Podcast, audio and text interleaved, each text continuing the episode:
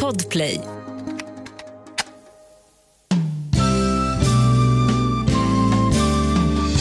Hej och välkomna till Sveriges sämsta folkbildare. En podd för dig som vill lära dig lite grann. Med inga mindre än Clara Henry och Gustav Jernberg. Nu jävlar blir det åka av.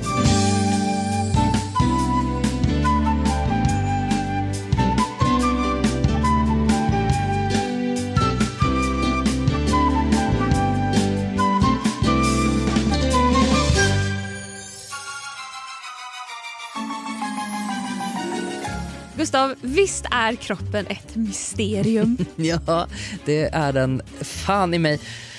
Eh, Det är lite som de säger, din kropp är ditt tempel. Vet du, apropå det. Alltså, när jag var i Berlin för flera år sedan så satt jag på ett café bredvid en tjej och hennes två kompisar. Och hon hade typ, Jag tror hon hade så dumpat sin kille och pratade väldigt högt om detta. Så det var liksom inte som att jag tjuvlyssnade. Eh, det var lite mer då att jag inte, inte kunde höra vad hon sa. Och då sa hon så här, citat. Your body is your temple, you only get one. Precis som ett tempel. Ja, jag har bara fått ett tempel i mitt liv och bara en kropp. Eh, YOLO i ditt tempel. Men då tänker jag så här. tänk om mitt tempel är ganska äckligt då? Alltså jag tänka ganska ofta på att så här, är inte kroppen vidrig? Det flyter liksom om, omkring blod inuti mitt tempel och det finns organ som bara jobbar på oberoende av vad jag tänker av sig själva. Är det, inte, är det inte normalt att bara vara lite, lite rädd för sitt eget tempel? Jag tycker det är så fruktansvärt rimligt att vara rädd för sitt tempel.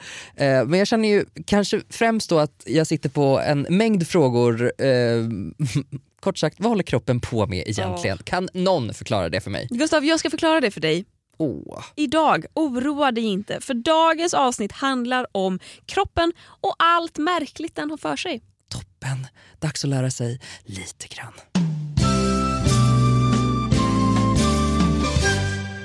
Alltså Gustav, jag har fått blåmärken Klara. på mina ben. Usch, Jag vet och jag har så otroligt lätt för att få blåmärken. usch. Så nu då när jag hade, alltså jag, det sjuka är att jag stod på knä och, Usch. in, nej stopp, stopp, tankebanorna ska inte gå längre än så. Jag stod på knä för att snickra ihop en möbel. Oj, Mm, jag vet. It's like, it's like me standing Ja. right in front of me. Visst, Mhm. man blir som man umgås.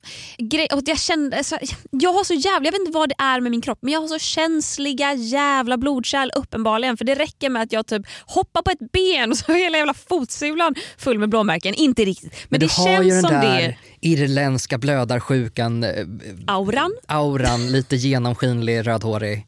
Ja, alltså, ja, ja, det har jag väl. För jag får blåmärken så lätt. Och grejen är den, jag måste beklaga mig över detta. För jag hatar blåmärken så fucking mycket. Jag tycker att det är vidrigt. Jag kan bli äcklad av mig själv. Av bara tanken att veta att jag har då slått i en kroppsdel någonstans. Någonting har spruckit i min kropp. Det har läckt ut blod. Alltså blod har läckt från där det ska vara till där det inte ska vara. Sen har kroppen bara tagit hand om det blodet fast under kanske loppet av en vecka. Och att blodet ändrar färg under tiden. Alltså det är så vidrigt. Och det fick mig att tänka på att är inte kroppen jävligt vidrig? är inte kroppen så fucked up? Åh, den är så äcklig och den är också så himla svår att förstå varför den gör på ett visst sätt. Varför har den kommit på att den ska samla blodet på det där sättet? Hade det inte varit bättre att göra på ett annat sätt? Men kroppen har för sig så himla mycket grejer. Ja men som bara Typ- pågår helt utan vår inblandning. Ja, men alltså, det är som att min, min hjärna vet ju vart typ levern finns inne i min kropp men jag vet inte det. Nej, det, är ju så, det den kan ju skicka signaler till valfritt organ på något sätt och jag har ingen aning om hur det funkar. Nej, och det ska vi väl försöka ta reda på lite grann idag då. Ja, men vi har ju suttit och pratat du och jag Gustav och kommit på ganska många olika frågor vi har om kroppen som vi inte vet svaret på. Exakt, och jag har ju vissa problem med kroppen. Framförallt att jag vill inte, vill inte höra vissa ord när man pratar om kroppen. Eh, så jag skulle bara vilja triggervarna mig själv. Eh, för att i det här avsnittet kommer jag vara tvungen att läsa vissa ord som jag tycker är fruktansvärt Till exempel? Nerv. Va? Är nerv ett jobbigt Jag ord får för dig? rysningar. Va? Hela min kropp Är det ordet sig. eller innebörden? Och gud, det är både att det är ett ord som nerv, v, nerv, alltså det där Ah, rv ja. du hör ju att det är någonting fel med det. Och sen också att det är ett sånt jävla rutnät. Att Mm. det är det, att det sprider sig som då blodkärl. Mm. Och, och bara som, som vad fan är, honungsmeloner, du vet deras äckliga jävla utsida med de här uh, kärlen som Men det roliga är, alltså så här, summa summarum, vi har alltså skrivit frågor till varandra om kroppen och vi ska besvara dem. Och du har ju skrivit, en av frågorna till mig handlar ju om smärta. Så grattis Gustav, du kommer få höra, höra ordet nerv jag vet inte hur många gånger i det här avsnittet. Usch. Vill du ha min första fråga till dig? Nej, jo det är klart jag vill Klara. Jag tokar med dig. Jag har tänkt på det här med typ matsmältning. För det fattar man ju. Jag fattar ju att jag stoppar in mat i min mun, det går ner i min mage, kroppen bara mm, energi. Förflyttar ut det med blodet till alla goa celler och så överlever man. Men vatten, alltså nu med risk för att jag låter så jävla korkad just nu, men vad händer med vattnet? Alltså ja, kroppen tar ju upp vattnet men var? Alltså i magsäcken, i tarmen, var någonstans? Och hur kan liksom ett glas vatten ge oss snyggt glow i nyllet? Alltså väldigt, eh, vad säger man? Väldigt hårdraget. Det är väl Eh. kanske inte exakt så det funkar. Och lagrar kroppen vatten? Var och varför? Alltså jag har så mycket frågor om Ja. vatten. Tala om allt för mig. Jag tänker så här, vi måste börja med det som är det viktiga. Den vitala funktionen som du undrar om eh, ger vatten oss eh, snyggt glow i ansiktet. Eh, svaret är nej. Klara. Oh my Jag god, vi är Mm. lurade av en hel skönhetsindustri. Nej, men vem hade kunnat tro att kommersen skulle försöka lura oss åt att oh, men gud, om ni bara dricker mer vatten som vi dessutom säljer till er på plastflaska så kommer ni få bättre glow. Men det stämmer faktiskt inte för att man ser inte riktigt på hyn eh, en, en större skillnad förrän man är väldigt uttorkad och då är man typ döende. Men jag tänker också så här, vatten har väl inget... Alltså så här, glow är ju bara ett finare ord för ökad talgproduktion. Alltså det är ju svett. Ja, exakt precis. Och så är det ju en industri som har sagt då att, att eh, köpt här så blir det bättre. Men jag hittade faktiskt en professor i njurfysiologi vid Sahlgrenska akademin i Göteborg. Och hon då, Jenny Nyström, säger att eh, vatten inte ger glow i ansiktet eh, och det är typ något som är lättare att få i sig lite för mycket av än tvärtom. Så hela grejen med att vi dricker väldigt, väldigt mycket vatten för att vi tänker att det är hälsosamt, det var någonting som kom igång på 80-talet. Du vet när alla skulle köra aerobics och typ drick vatten för att då är du fräsch. Eh, den myten har levt kvar. Och i takt med att studier har gjorts under 90-talet och början av 2000-talet gjordes en ganska stor studie. eh, Det, det har liksom inte lyckats eh, tvätta bort eh, den här stämpeln. Men vi får väl i oss vatten via typ allt möjligt. Det finns ju liksom Exakt. vatten i grönsaker, i mat, i Coca-Cola. Alltså, Kokain! det, det, det, är ju inte, det kräver ju inte att vi går runt med en jävla två liters gammal Fantaflaska som jag fyllt med färskt kallvatten och bara tvingar i oss under dagen för att vi ska få i oss vatten på detta enda sätt. Exakt, det är faktiskt lite lättare då att bli övervätskad eh, och hälla i sig för mycket vatten för att kroppen kan inte tillgodogöra sig när det blir så mycket utan kroppen kan tillgodogöra sig typ en och en halv, två liter vatten om dagen upp till fyra liter om du kanske är ute och jobbar i eh, trädgården med eh, shirtless. Eh, Oh, nu sexy. ta- tappade jag bort mig lite här. Men då kanske du svettas bort mycket och så, och så behöver du få i dig mer vatten av den anledningen. Men det är inte någonting du egentligen kan göra proaktivt för att kroppen har ingenstans att lagra det så. Utan det, Och då kissar man bara ute. Ja, exakt. Och då kan det ju bli till exempel då en vattenförgiftning. Jag har hört att eh, en person i min närhet eh, åkte utomlands och det här eh, är en stor brasklapp för att eh, källa eh, en person i min närhet åkte utomlands, drack jättemycket vatten, var glutenintolerant och då hade det tydligen hänt någonting med saltupptagningen i den här personens kropp. Eh, så hon blev vattenförgiftad för att hon kunde inte plocka upp salter och så kom hon hem personlighetsförändrad. Jag älskar hur du satsar på personligheten. Fram till dess lät det legit. Men egentligen, alltså, min glutenintolerans har ju haft ganska stor inverkan på min personlighet också. Jag är helt olidlig nu. Eh, nej, men för att återkomma till hyn då, det viktigaste vi har. Eh, det finns inga liksom, kända mekanismer som eh, gör det här med vatten, att det skulle gå till hyn. Utan det, vi har liksom blodkärl som går ut i huden och blodet lämnar av näring och syre till hudens celler och eh, tar med sig slaggprodukter från dem. Och det finns liksom ingenting som säger att då just vatten skulle pusha fram blodet eller pusha bort slaggprodukterna på ett bättre sätt än det redan gör. Men det är en typisk sån myt som vi mm. tror om kroppen. Att om jag för in det här så får jag ut det här. Och det verkar ju inte riktigt stämma utan det som kommer in kommer också ut. Men vad gör då vattnet? För nu har vi pratat om vad vattnet inte gör. ja, exakt. Eh, Alltså en vuxen människa består av typ 60% vatten. Du vet vad man säger, att vi är praktiskt taget en gurka med känslor. Tänk dig då att en nyfödd bebis, då är siffran 80% ungefär för att vatten fungerar som ett lösningsmedel. Eh, så det kan användas av kroppen för att transportera salter, kolhydrater och proteiner till rätt ställe. Så att det är mer en, en färdväg för annat än vad det är bra i sig, eller vad man ska säga. Eh, och sen då via urinen, som vatten då uppenbarligen hjälper till att få ut, så utsöndrar vi slaggprodukter och reglerar saltbalansen i kroppen om man då inte är glutenintolerant och åker till Thailand. Eh, och den här avdunstningen av vattnet hjälper till att reglera kroppstemperaturen. Eh, när vi svettas så används överskottsvärme till dunstningen så att vi blir nedkylda. Eh, och då måste vi alltså tillföra ny vätska. Så att det är som ett slags kretslopp i kroppen. Wow. Så vi, ja. vi dricker vatten, vi kissar ut det, sen dricker vi vårt kiss. Exakt, precis. Och eh, vill man ha ett tips för att ha lite koll på sin vätskebalans eh, så kan man inspektera mängd och färg på urinen. Det ska vara lite ljusgult, typ några gånger om dagen. Och eh, som en känd dragqueen brukar säga, cheer if it's clear. Men det har jag lärt mig av att springa Göteborgsvarvet. Att är vatten... Nej är, är vatten på riktigt? Gult så drick det inte. är kisset väldigt mörkt gult då har man druckit för lite. Ja.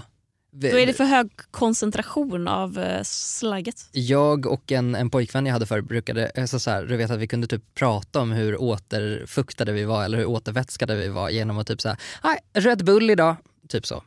Va? Alltså att vi hade kissat ut något som såg ut som Red Bull för att vi hade druckit för lite. Oj, aha. Vad har Red Bull för färg? Är det typ orange? Mörkbrun orange. Ah, uh, ja. Aj! Ohälsosamt. Lille Fifi. Nej, nu behöver jag en paus. Rulla reklamen. Poddtips från Podplay. I podden Något Kaiko garanterar östgötarna Brutti och jag, Davva, dig en stor dos skratt. Där följer jag pladask för köttätandet igen. Man är lite som en jävla vampyr. Man har fått lite blodsmak och då måste man ha mer. Udda spaningar, fängslande anekdoter och en och annan arg rant. Jag måste ha mitt kaffe på morgonen för annars är jag ingen trevlig människa. Då är du ingen trevlig människa, punkt. Något Kaiko, hör du på Podplay. Därför är gardinerna.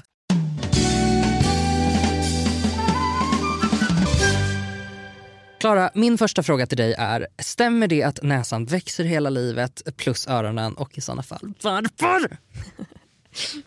eh, grejen är att det här är ju också en väldigt vanlig myt. Och gud vad glad jag blir för att det här har jag varit rädd för. Har du varit rädd för att din näsa och dina öron ska växa hela livet ut? Nej men alltså inte specifikt hela livet ut utan det är väl mer så här när man fyller 30 och bara så, börjar inte det här hända med kroppen? Händer inte det här? Och så typ tittar man på näsan och bara oh, har inte någonting hänt med den också? Har man inte någon gång bara tittat på sin gamla farfar och bara helvete vad Vilken står jävla vilka... snok han har! vilka öron! Satan vad har du gjort med dem? Vilka stora öron du har! Och då, nu ska Klara berätta varför har vargen så stora öron. Så att den ska höra bättre. Eller vadå? Ja. Säger den så? Ja. Gud jag blev jättetveksam. Hade det där varit en kvitt eller dubbelfråga hade jag sagt kvitt baby. Eh, inte så det spelet funkar eh, kanske i och för sig. Men jag hade sagt det ändå. Grejen är så här. Det, det, det, är alltså en väldigt vanlig myt och det finns då enligt medicinsk facklitteratur inga belägg för att det skulle vara så. Men öron och näsa har normalt vuxit klart när man är mellan 16 och 18 år. Men Öron och näsa kan upplevas som större när vi blir äldre av ett antal olika anledningar. Som till exempel att eh, vi har gravitation Det är, Va? mm, nej, men vet du hur, hur, Hur vågar du säga något sånt? Det är bara en myt. Nej nej nej, det här är for real. Och du vet hur typ äldre människor blir kortare? Ja, och att brösten hänger. Ja. Och typ hur människor som har varit i rymden blir längre. Ingen aning om det. Precis, det, de blir det. Och sen så krymper de igen när de kommer är tillbaka det till jorden. dit jag ska åka för att lyckas på Tinder? Ja, Ja, bra. rymden. Ring Jeff Bezos nu. Har han någon speed dial? Så gravitationen gör alltså att så här, ja, men vår kropp med, med åldern rör sig mot marken. Näsan kanske blir lite hängigare, öronen lite hängigare. Och, vilket då skapar illusionen att så här, det är samma näsa och öron men de ser helt enkelt större ut. Och så finns det andra forskare som påpekar att öron och näsa de, man skulle kunna säga att de blir större med åldern för att vävnaden förlorar sin spänst. Och den här slappa vävnaden får öron och näsa att bli längre men det får de då alltså inte att växa på det sätt som eh, de gjorde när vi var barn. Och Det finns en äldre engelsk studie från Royal College of General Practitioners som säger att öronen blir i genomsnitt 0,22 millimeter större varje år på grund av slapp vävnad. Hur måste du säga slapp också? Är inte det ett fruktansvärt Ja, otrevligt slapp ord? är ett ganska äckligt ord. Oh, vill du veta något äckligt om min kropp apropå slapp? Eh, mm, Nej men häng med mig. Jag har eh, slapp magmun. Okej. Det innebär att, du vet vad magmunnen är? Ja, den sitter väl... Ja, ja, ungefär. Ja exakt, tänk dig att det är som ett, ett lock liksom nedanför strupen eh, som så här, eh, stänger till för att man inte ska få upp massa saltsyra, salpetersyra, I don't know vad det nu är som man får upp, liksom magsyra. Ja, Eh, jag har glapp på min sån ja. och därför har jag mycket halsbränna. Aj då. För den är slapp. Tack för infon, eh, Gustav. Vilken input. Jag har slapp magmun. Otroligt. Jag hade en sista orsak då till varför näsa och öron kan upplevas som större. Det är ju för att andra delar av ansiktet också förlorar form och spänst med åren. Typ som att läppar minskar i fyllighet vilket då skapar illusionen om att näsan då skulle ha växt. Hänger du med? Eh, jag hänger med så himla mycket. Det enda som jag tänker på nu är hur ska jag hantera det här i mitt eget åldrande. Jag vill vara en skön människa som bara så här, lever med det. Men jag tänker bara på fillers nu. Du vill vara en skön människa som i skön som i skönhet. Eh, ja exakt, 100 procent. Jag vill inte vara chill på något sätt. Jag vill ha eh, min plastikkirurg på speed dial också. Jag har slapp magmun. Okej, en annan grej jag funderat på är det här med naglar. Alltså hur bildas naglar och hur långt in i fingrarna går de? Och så har jag tänkt på du vet de här vita fläckarna man kan få på naglar ibland. Vet du vad jag menar då? Mm, exakt. Det är som små- bara- Prickar, vad ska jag säga? Det är inte, de är ganska oregelbundna i form. som en flugsvampsprickar. Ja, men som, en, som, en liten, som ett litet blink nästan. Ja, exakt.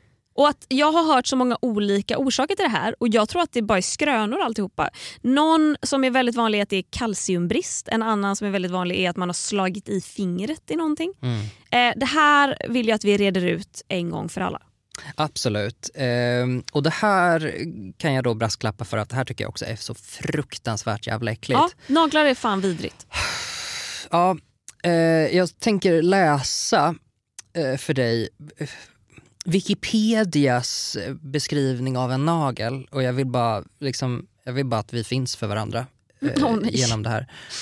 Naglar, latin, SG, unguis kallas de hårda utväxter av keratin som åt, alltså jag håller på att kräkas redan, som återfinns längst ute på fingrarnas och tårnas sträcksida hos primater. Hy. Nageln består av döda celler från nagelroten som förhornats. Förhornats. Inte Ja. förhårdnats Nej, utan förhorn. förhornats. Det har Ja. blivit ett horn. I våra Exakt. naglar horn? I, ja, alltså... Queen of slutsatser. skulle, man skulle kunna säga så här, våra naglar är som våra klövar. Det är, Ja, Men alltså nog för att jag kan ha ångest inför att amma om jag någon gång får barn för att jag ska känna mig som en ko. Det där gjorde inte saken bättre. nej, nej alltså, och grejen är va- vanliga djur till skillnad från oss då, de använder ju typ sina klor eller klövar eller whatever för att rivas med. Klövar kanske vi inte använder för att rivas med. Men, men, men i alla fall, de använder sin version av naglar till det. Eh, medan vi då, jävla bögmänniskor, vi har naglar för att skydda våra fingertoppar för de är Åh, så mjuka. de är så känsliga. De är så mjuka och känsliga. Ja, eh, exakt. Ehm, och jag fortsätter. I många kulturer utsmyckas naglar med till exempel nagellack. Oh wow, thank you Wikipedia. Nu har vi lärt oss, known? eh, lärt oss eh, något mer. Och så här, jag kollade lite grann på det du vill ha svar på. Ehm, ett, de vita prickarna, det är bara att du har typ slagit i och fått lite luft under naglarna. Så att det är fruktansvärt Aha, Vänta, fått osexigt. lite luft under Ja, alltså. så att det blir som en luftficka. Det är det. Ja, så det är fruktansvärt äckligt. Slaget var alltså inte helt fel? Nej, precis. Eh, jag vill göra det påmind om en tid när jag tappade mina tånaglar. Minns du det? Nej. Nej, eh, så här. Du och jag har delat ganska äckliga saker tillsammans. En gång så gick du på Ja, fotbehandling väl. och satt i poddstudion och slet av dig delar av hud från dina fötter. Ja, det var under tiden- vidrigt. Under tiden vi spelade Det skulle in. exfoliera fötterna men allt det gjorde... Eller ja, och, det, och det var did. it sure fucking did men också att så här, det, det exfolierade så väl att jag gick omkring med döda hudslamsor i mina strumpor. Och då fick jag nog och satt medan vi poddade i en timme och bara slet, Slet av av. slamsa efter ja, slamsa. Stackars den som städade poddstudion efter. Skitsamma! Ja, ungefär i samma veva så, så tappade jag naglar, eh, mina tånaglar för att jag hade nya skor och då bestämde jag mig för att jag skulle ta en lång promenad. Och så gav jag mig aldrig eh, och sen så, så märkte jag liksom att du vet de där vita prickarna under nageln, det var alltså verkligen en luftficka. Så att mina naglar liksom lossnade och, och eh, ruttnade. Typ. Okej, absolut. Ja. Eh, nog om det. Fun fact om naglar. Naglarna växer snabbare på den hand du använder mest. Källa, typ alltså en sida som heter så här 10fakta.se. Jag bara jättebra, den tar vi. och den eh, säger också att vissa studier har visat att naglar växer snabbare eller saktare beroende på hur långa dina fingrar är. Att det kommer Ehm. från knogarna då så blir de jättelånga naglar. Oj! Exakt, precis. Eh, och så har du långa fingrar så växer alltså naglarna snabbare och dessutom så växer långfingrets nagel snabbare än naglarna på de övriga fingrarna. Och Men vet du allvarligt talat, kolla på min långfingernagel Och så är den lite mina- längre. Ja. Ja. Men är det inte märkligt då att man använt typ, är det inte lillfingret man använt som kokainnagel? För att liksom snorta med? Man säger du. Ja men du vet. Men, men ja, Det kan, ja, det kanske det är. Eh, Borde man inte använda långfingret då? Alltså Jo. om den ändå växer så jävla snabbt. Hett tips till alla kokainister. Ja, eh, och anledningen att jag pratar om det här istället för att svara på din faktiska fråga var för att jag blev så fruktansvärt äcklad när jag researchade det här och jag tänker inte svara på hur långt in naglarna växer för att det här... Snälla låt mig veta, jag, be- jag behöver veta hur långt in de växer. Långt. Och för när jag, när jag googlade på Inte det här, förbi första, första lilla böjen va? första lilla kretsen i helvetet. Jo, det går rakt förbi. Nej, men alltså, jag, jag fick se en mycket otrevlig bild av em, ett finger i genomskärning och så gick det liksom igenom de olika lagren och när jag kom till lagret fett och så tänkte jag så här på "I, att vi har underhudsfett i fingrarna. Nej, alltså jag kan inte det. Så att eh, vi säger så här, naglarna går ungefär en centimeter in under. Okej, så, så på mig då som har ganska korta fingrar så blir det typ första böjen. Ja, exakt. Fan vad sjukt! Fullständigt Men vetenskapligt. alltså den här tortyrmetoden då med att rycka ut naglar. Alltså aj! Oh, tortyrmetod, prata om naglar, usch. Vi kan prata om någonting annat. Du kan få ställa mig din nästa fråga. Väldigt gärna. Nu, reklam. Ett poddtips från Podplay. I podden Något Kaiko garanterar östgötarna Brutti och jag, Davva, dig en stor dos skratt. Där följer jag pladask för köttätandet igen. Man är lite som en jävla vampyr. Man har fått lite blodsmak och då måste man ha mer. Udda spaningar, fängslande anekdoter och en och annan arg rant. Jag måste ha mitt kaffe på morgonen för annars är jag ingen trevlig människa. Då är du ingen trevlig människa, punkt. Något Kaiko, hör du på Podplay. Därför är gardinerna.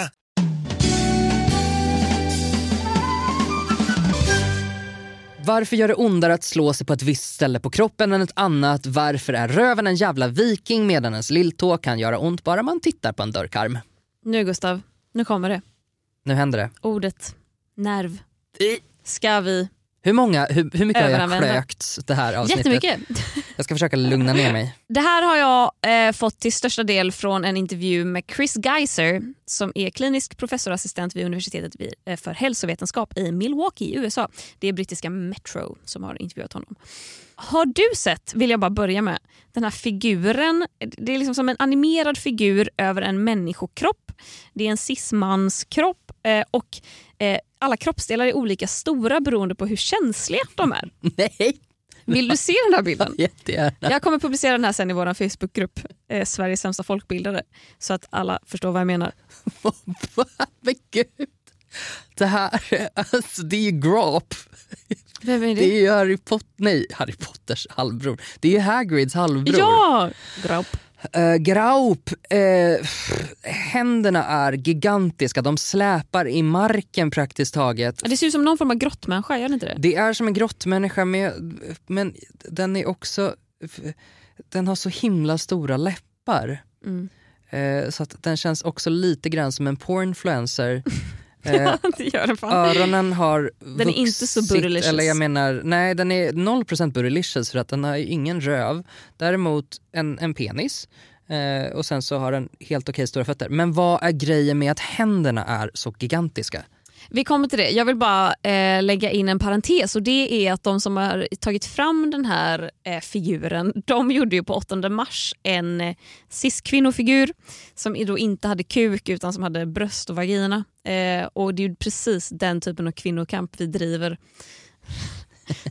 Animerade bilder på nakna kvinnor, eh, det, det är fan kvinnorätt. på riktigt. Feminism. Eh, Så det vi kan konstatera då av den här bilden är ju då att så här, ansiktet, öron, läppar, tunga och händer är absolut gigantiska. Sen är också könsorganet och fötterna eh, betydligt eh, oversizade. Och där kan man ju tänka så här, ja, könet är ju nice att känna saker i på grund av vår arts överlevnad. Eh, och sen så såklart fingertoppar, det är ju det vi känner oss fram med. Jag förstår att man har toppenkänsel där. Och det är ju faktiskt så eh, samma sak med våra tår. Det är också någonting vi känner oss fram med som vi avgör eh, om det är kanske varmt eller kallt eller halt eller vasst eller på något sätt farligt. Och om det skulle vara farligt så varnar ju det oss för att så här, nej men gå inte längre. Och grejen då är att man känner beröring, tryck, värme, kyla med hjälp av så kallade känselkroppar. Det finns känselkroppar i hela huden innanför det yttersta hudlagret. Och Känselkroppar finns även i leder, muskler, senor och de inre organen. Men smärta tillhör inte bland det vi känner med känselkropparna utan det registreras av fria nervändar. Och De här finns överallt där du kan känna smärta som då huden, muskler, leder, senor och typ eh, in, vissa inre organ som hjärtat, tarm, lungsäck och så vidare. Och då spelar det ju ganska stor roll då hur mycket muskler eller fett som finns mellan skinnet och den här lilla jävla nervänden. För muskler och fett dämpar känsligheten. Så lilltån, ja det är en liten benig jävel. Det är massor av nervändar, väldigt lite muskel eller fett. Så om vi hade känt oss fram med röven för att se om någonting var varmt, kallt, vasst eller farligt, ja då hade vi nog haft en trevligare upplevelse. Men å andra sidan hade nog människan som art dött ut betydligt tidigare. Mm. Så om man ska känna på hur varmt bastuaggregatet är, då ska man alltså sätta sig på det. Man ska inte köra in lilltån. Nej, precis.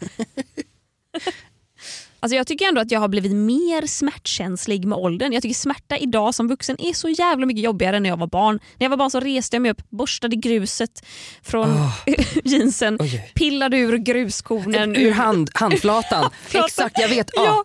Och man säger aj det gör så ont, det gör så ont, det gör så ont. och sen, men sen så, sprang man iväg. sen så läkte det ju. Men, men då tänker jag att så här, vissa sinnen försämras ju med åldern, som typ syn och hörsel.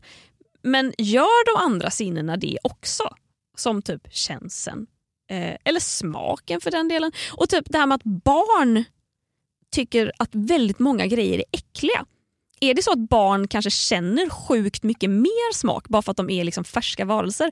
Eller är de bara jävligt kinkiga? De är ju dels väldigt kinkiga, det kan man ju säga. Eh, De är små bitches allihopa. Men saken är den att eh, smak och lukt för, försämras. Det förändras eh, allt eftersom vi blir äldre. Oh my god. Så det sätter ju igång redan från när man föds men framförallt när man blir äl- äldre på riktigt då. Så gamla människor kan generellt urskilja alltså, så grundsmaker, typ salt, surt, bitter och umami, köttsmaken. Eh, Umami låter som... Eh, en svamp. eh, ja, men det låter också som att säga eh, din mamma som förolämpning fast på typ italienska. Ja, exakt. Umami! Eh, Det låter mer, det låter mer som en reklamslogan. Ja. Sa mamma mia, umami. Din mamma. Ja, exakt. Någonting, någonting sydkoreanskt som har tagit sig hit. Ehm, men, men det man behöver som gammal då, det är att eh, man får en ökad koncentration av såna här smaker. Men eh, svamparom och kaneldoft känner vi faktiskt hela livet. Va? Ja, Alltså lika starkt? Eh, Ja, exakt. Precis. Det är någonting med de dofterna. Däremot så kan jag redan nu säga att eh, precis som med kvinnor så är ju gamlingar kanske inte någonting som man har forskat jättemycket på utan det är lite mer så här att oh, all forskning av människor är gjorda på män. Typ, hur utbildar folk sig? Mm, Män inom militären. männen. Ja, män inom militären, exakt. Eh, och det är lite samma sak med gamla människor, att man har inte genomfört supermycket studier på det. Det kommer ju mer och mer så. Men då till exempel med ens sinnen, man kan ju tänka så här då, vi pratade ju lite grann om känselnerver eh, och enligt Svenska pensionärsförbundet så försämras eh, faktiskt känselnervernas funktion med åldern. Eh, och att det här med att gamla människor får dålig balans liksom.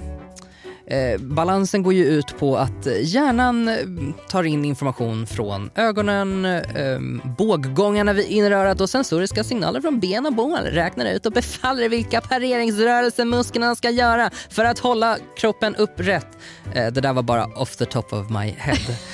Ehm, och I och med att känselnervernas funktion då försämras med åldern så eh, tappar man en del av, av den här eh, förmågan då eh, att avgöra hur man ska hålla balansen med hjälp av sinnena.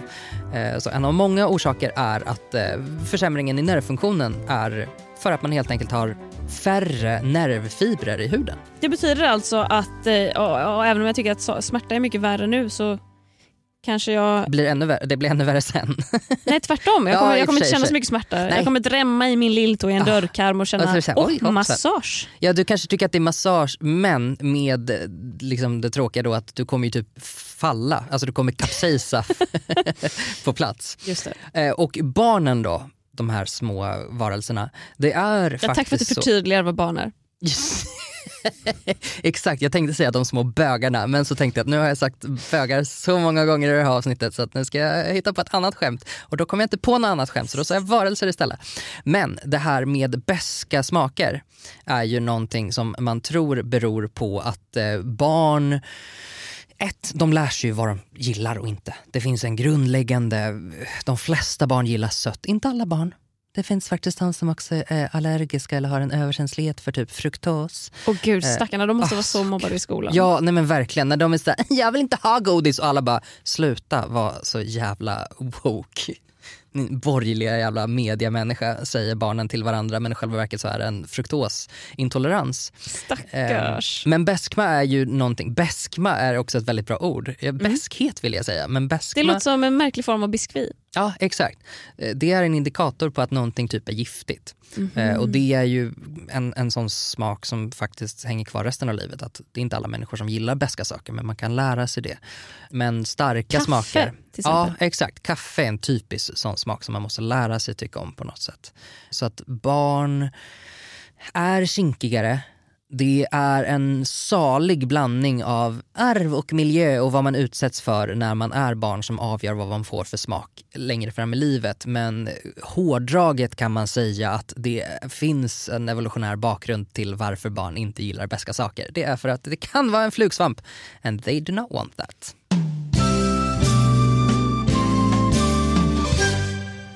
Klara, min sista fråga är kanske den viktigaste vi har att ställa varandra. Eh, jag vill att du svarar på den uråldriga frågan. Är det coolt att röka? Eh, nej. Tack för idag. Tack för idag. Min fråga är, går det att hitta en förklaring till varför vår hjärna älskar vissa saker så jävla mycket så att den skiter i om vi får cancer av det? Ja det finns det och det kallas beroende. Tack, Ja, det var allt. det var allt. Tack för idag. Jag har slapp magmun. Alltså enligt, ja det här har jag läst på ICA-Kuriren. Det finns ungefär en miljon svenskar som röker. Åtta av tio rökare i Sverige har försökt att sluta minst en gång. Hälften har försökt fimpa mer än tre gånger, visar en studie. Alltså, slutsatsen vi kan dra av detta är att ja, folk vill gärna sluta. Det här är ingenting man vill hålla på med. Så varför kan man inte? Alltså varför går det inte? För uppenbarligen fattar ju dessa människor att eh, vi kanske får till exempel cancer av det. Men också så här, dålig kondition, nedsatt smak etc. etc. Och Problemet med nikotin är ju att det passar perfekt in i en viss typ av receptorer, alltså kemiska mottagare i vår hjärna. Och när man fortsätter att röka, liksom man tar sin första cigg, eh, nikotinet bara hittar in i hjärnan.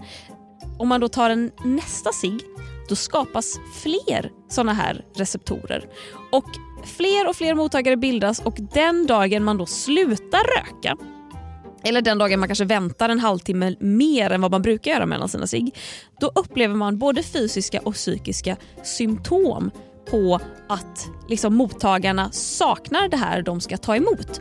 De har liksom vant hjärnan och kroppen vid nikotinet. Och Nikotin i sig är ju dessutom utformat för att nå och tas upp av hjärnans receptorer så snabbt som möjligt.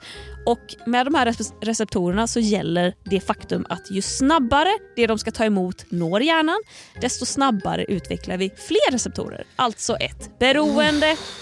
Och det här är ju liksom inte våran dumma lilla hjärnas fel utan det här är faktiskt tobaksbolagens fel. Det är ju de som bara, aha, vi har insett någonting här. Så kort och gott, att inte kunna sluta röka, det är faktiskt sjukdomsklassat. Aha. Precis då som att vara typ alkoholberoende eller att vara heroinist. Det är väldigt svårt att sluta på egen hand och i många fall kan man behöva hjälp. Och här blev jag nyfiken då, apropå socker. Det har man ju hört och läst i diverse hälsobloggar och på Instagram att folk säger att de är sockerberoende. Ah. Tänker man, så här, går socker under samma kategori? Kan jag säga att så här, jag har en sjukdom och det att jag kan inte sluta äta godis och så kanske jag kan få psykologhjälp skattefinansierat av det här? Eh, nej, tyvärr. Inte än va? Eh, inte än. Alltså forskarna är lite oense. Eh, men sockerberoende är ju inte en diagnos och det är ju för att socker inte är ett gift eller en drog utan det är ju faktiskt kort och gott bara en kolhydrat som ger dig energi Och som är jävligt gött alltså. Det är ju det och vet du varför det är gött?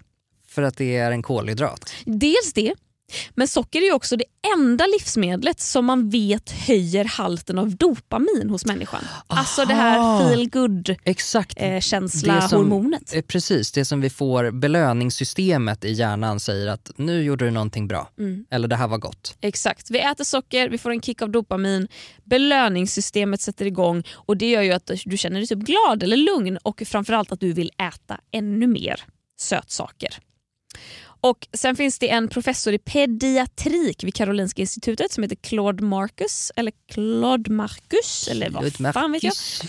Och han är då eh, en av de som tillhör den lite mer skeptiska sidan till att sätta en diagnos på sockerberoende. För han säger att här, till skillnad då från typ att vara beroende av nikotin så är inte det frågan om ett kemiskt beroende här. För ämnen som ger ett sånt beroende har en starkare effekt ju mer direkt de kommer till hjärnan. Du vet det vi sa Mm, förut mm. om att nikotinbolagen har liksom kommit på Kapitaliserat på, de har kommit på hur ska, vi, svagheter. hur ska vi nå nikotinet till hjärnan så snabbt som bara möjligt. sug på det. Den nöten har de knäckt. Men socker har precis motsatt effekt. Att Om du äter socker då får du en kick av det. Men om du sprutar in socker i kroppen då får du noll kick i hjärnan. Så det handlar alltså om att du måste liksom lägga det på tungan, känna smaken och må jävligt bra. Okej. Och socker känns ju också som, jag bara spinner vidare på det här, men rökning är ju farligt. Alltså, även i liten mängd så är det ju farligt medan socker i liten mängd inte är farligt. Nej, alltså jag menar, nu var ju frågan så här, varför älskar vi saker som vi får cancer av? Det är ju också en vanlig myt på hälsobloggar och Instagram att så här, socker göder cancern. Nej, absolut inte. Socker är en kolhydrat. Ah, vi vet alla att det är 5G som göder cancer. Lägg ner. Så eh, har du, känner du att du har fått svar på din fråga? Absolut. Har du lärt dig vad ett beroende är? Eh, Du får ly- 73 procent. lyssna på den här podden i, igen. Ja, på extra långsam Exakt. hastighet.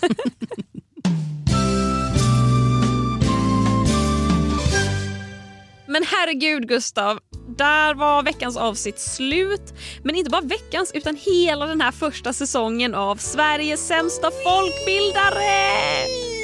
Alltså, kul vi har haft Ja. eh, och vad otroligt snabbt tiden har gått. Visst, tio veckor. Och grejen är, vi har ju redan börjat planera säsong två så alla SSF-lovers, håll ut! Och främst gå med i vår Facebookgrupp för att då hålla koll på när säsong två släpps och ja, andra roliga saker. Den heter Sveriges sämsta folkbildare. Ja. Inte så svårt att hitta på Facebook. Nej, precis. Sök och ni skola finna. Eh, och till er som eh, kanske saknar vår gamla podd eh, Konsten att vara, KAV. Eh, ni har väl inte missat att vi släppt bonusavsnitt till alla patrons nu? Så som ett litet komplement till Sveriges sämsta folkbildare finns det också ett gäng bonusavsnitt eh, med lite KAV-tema. Eh, så de får ni tillgång till om ni stöttar oss med valfri summa på patreon.com slash Sveriges sämsta folkbildare. Tack för att ni har hängt med oss hela den här säsongen. Ja, tack alla gulliga lyssnare och tack Gustav. Tack Klara. Och tack David Dava Persson som klippt och producerat våra avsnitt. Hoppsan, där fick man en shoutout. Stort tack själva hörni. Och tack Peter Borossi, den här magiska radiorösten som ni har hört i början och slutet av varje avsnitt. Ja, men det var så lite så. Tack själva, Klara och Gustav. Hej då!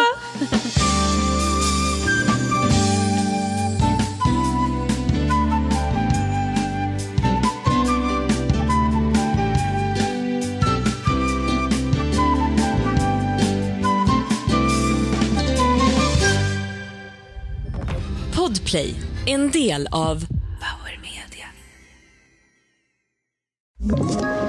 Ett poddtips från Podplay.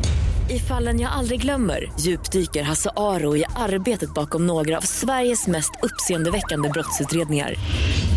Går vi in med hemlig telefonavlyssning och, och då upplever vi att vi får en total förändring av hans beteende. Vad är det som händer nu? Vem är det som läcker?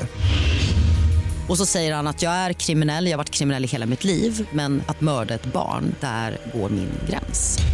Nya säsongen av Fallen jag aldrig glömmer på Podplay.